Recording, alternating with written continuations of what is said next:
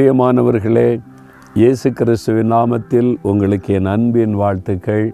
இந்த நாளில் உங்களை பார்த்து உங்களோட பேசுவது எனக்கு அதிக சந்தோஷம். இயேசுவை பற்றி பேசி நான் பேசிக்கொண்டே இருக்கலாம் அவ்வளவு இனிமையானவர். அவரை பற்றி கேட்கணுன்னா கேட்டுக்கிட்டே இருக்கலாம்னு நீங்கள் சந்தோஷமாக கேட்குறீங்கள காரணம் இயேசு அவ்வளவு இனிமையானவர். அவரை குறித்து நம்ம அறிய அறிய அறிய நம்முடைய உள்ள மகிழ்ந்து கழிகோறும் அவர் செய்த நன்மைகளை நம்ம அடிக்கடி நினைத்து பார்க்கணும். அது ரொம்ப முக்கியம். ஒரு பக்தன் என்ன சொல்கிறார் பாருங்களேன்.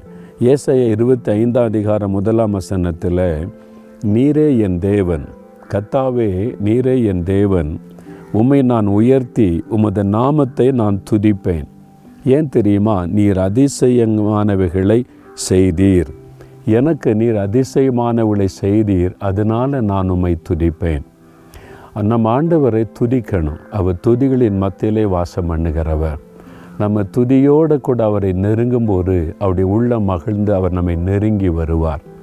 ஏன் அவரை துதிக்கணும்? அவர் அதிசயங்களை செய்திருக்கிறார்.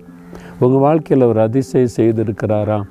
யோசித்து பாருங்களேன். நீங்கள் அப்படியே கொஞ்சம் சிந்தித்து இந்த வருஷத்தில் அவர் உங்களுக்கு என்னென்ன அதிசயங்களை செய்திருக்கிறார்னு அப்படியே எண்ணி பாருங்கள் எண்ண முடியாத அளவுக்கு நிறைய அதிசயங்களை செய்திருக்கிறார்.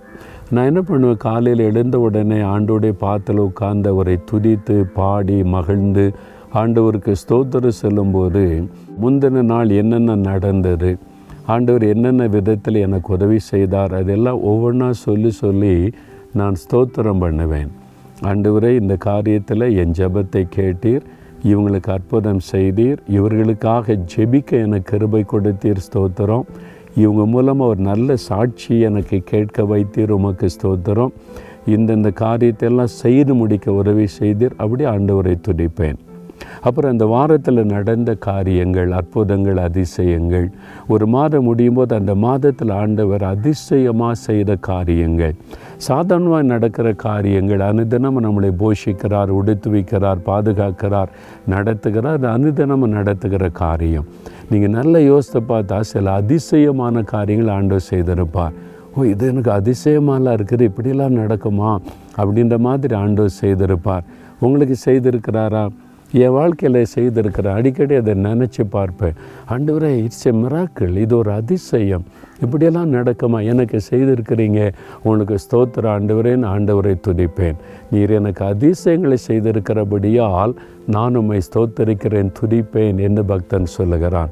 உங்கள் வாழ்க்கையில் நடந்த அதிசயங்களை நீங்கள் யோசித்து பார்த்து ஆண்டவரை பார்த்து சொல்லி ஆண்டவரை துதிக்கணும். இந்த அதிசயத்தை செய்தீர் ஆகவே நான் உம்மை துதிக்கிறேன். இந்த அதிசயமான காரியத்தை காண செய்தீர் அதற்காக நான் உம்மை ஸ்தோத்தரிக்கிறேன். அப்படி ஆண்டவரை துதிப்பார் எத்தனை அதிசயம் செய்திருக்கிறார்ல? நீங்கள் யோசித்து பாருங்களேன் உங்கள் வாழ்க்கையில் என்ன அதிசயம்? ஆண்டவர் சமீபத்தில் செய்த அதிசயத்தை சிந்தித்து பாருங்கள் ஆண்டவர் செய்த அதிசயத்தை நீ கொஞ்சம் யோசித்து பார்த்தா தான் தெரியும். நம்ம நிறைய காரியத்தை ஆர்டினரியாக எடுத்து சரி அந்த தினம் நம்மளுடைய லைஃப் போகிறது அப்படின்னு நினைக்கிறோம். அது வேறு. அது இல்லாதபடி எக்ஸ்ட்ராடினரியாக அதிசயமாக ஆண்டவர் செய்த காரியங்கள் உங்கள் வாழ்க்கையில் நடந்திருக்கும்.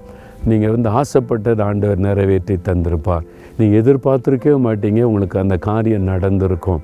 யோசிச்சு பாருங்க அது அதிசயம் தானே. உங்கள் மேல் ஆண்டவர் அன்பு வைத்து தானே செய்திருக்கிறார். அதுக்கு நீங்கள் தேவனை துதிக்கும் போதே உங்களுடைய உள்ள மகிழ்ந்து கழிகூறும். ஆண்டோடைய பிரசன்னம் உங்களை ஆட்கொள்ளும்.